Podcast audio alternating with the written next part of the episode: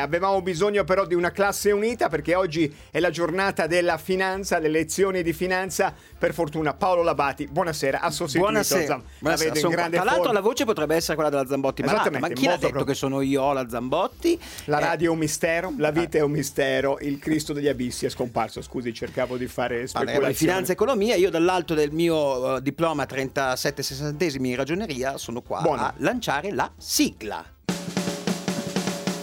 I soldi danno la felicità.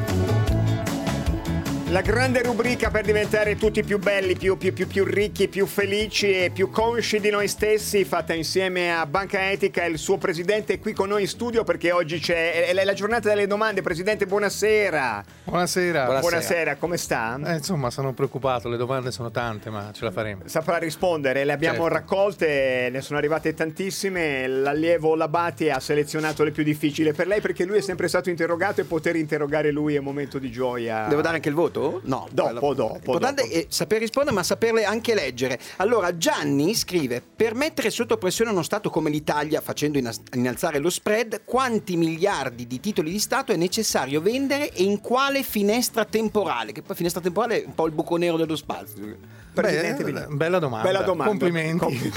Complimenti. Ma eh, allora, Quando dice bella domanda con questo tono. e- Sente già il rumore delle unghie che. Prego. No, è interessante perché appunto noi, noi vendiamo ogni anno tra 270 miliardi più o meno di titoli di Stato. eh, 270, 280 esatto, lascio. ma sì, ma anche, anche un po' di più, un po' di meno. Ma insomma, queste sono le, le- le dimensioni. E facciamo delle aste che sono più o meno 40 in un anno, un po' di bot, un po' di BTP, un po' di CTZ. Quindi in realtà eh, no- noi sappiamo quanto valgono i titoli di Stato soltanto diciamo una volta ogni 15 giorni quando si verifica l'asta. Però lo spread eh, or- oggi niente, uno è come se andasse ovunque. Scusi, quant'è lo spread in questo momento? No? Lo abbiamo momento per momento. Bene, questo perché esiste un mercato secondario, cioè i titoli di Stato, uno non è che li compra e li tiene, ma i titoli di Stato si possono comprare e vendere. Questo mer- affitta, li rivende. Sì, c'è questo mercato un secondario in second cui ticketing del- ci si rivende, è come il bagarinaggio. E non, lo si fa, non lo si fa per, per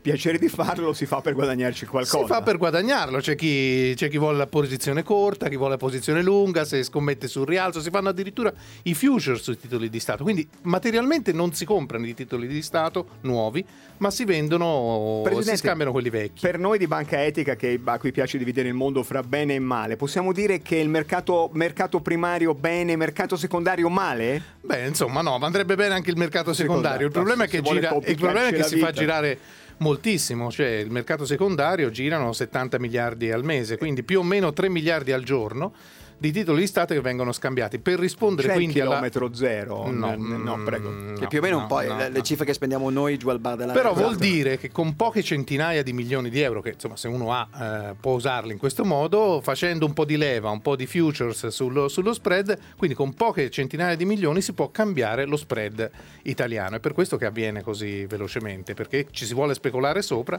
si hanno dei soldi da investire, non miliardi, centinaia di milioni sono sufficienti, Bastano. sì, bastano, e però si cambia il destino di un paese. Risposta esaustiva, io non l'ho capita, No, ma no, però... nemmeno io, quindi per me è 6. quindi Sei, Sì, sì. bravo. Vabbè.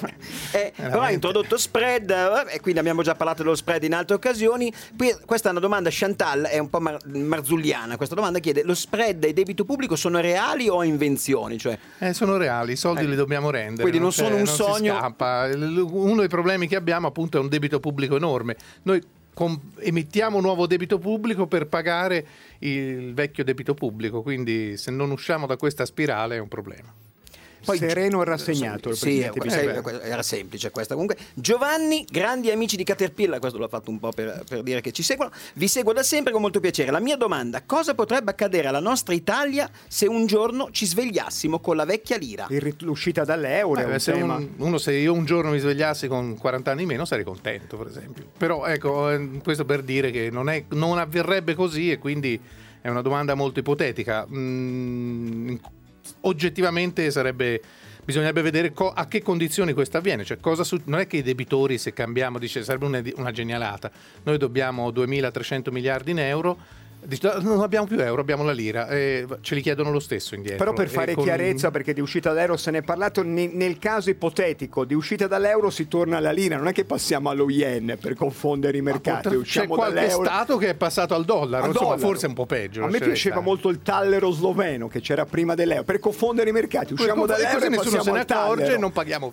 Io avrei delle dracme che ho da una vacanza che mi Prego. restano. Amedeo, con il rischio più o meno concreto che l'Italia esca dall'euro, dovrei pensare a mettere al sicuro i miei risparmi all'estero? Se sì, quale può essere un modo etico e legale per farlo? Perché quando si parla di soldi all'estero di solito sono Eh beh, paradisi non è fiscali. Beh, insomma, sì, Etico e beh. legale, Presidente. Quindi niente bagaglio della macchina pieno No, di soldi. no, non è bello. No, Dobbiamo eh, svuotarlo, In realtà quello che c'è di legale, visto che c'è un mercato dei, dei titoli di Stato, per esempio investire in titoli di Stato di altre nazioni. Peccato che non rendano nulla, tipo quelli tedeschi, però questo è un metodo assolutamente Debito legale. pubblico venezuelano rischioso. Ma un po' rischioso. Io andrei su un classico Oppure fondi, argentino. fondi No. di investimento che comunque sono più rischiosi dei titoli di Stato in cui si comprano azioni etiche ovviamente. Etiche, certo. assolutamente. Fondi di investimenti etici all'estero. Siamo in tempo per l'ultima domanda. Cambiamo completamente argomento, credo qui è rivolto più a qualche prodotto finanziario. Eh, Alessandra, con alcune colleghe stiamo pensando ad aprire un'impresa che sviluppi sistemi software, software per persone con disabilità.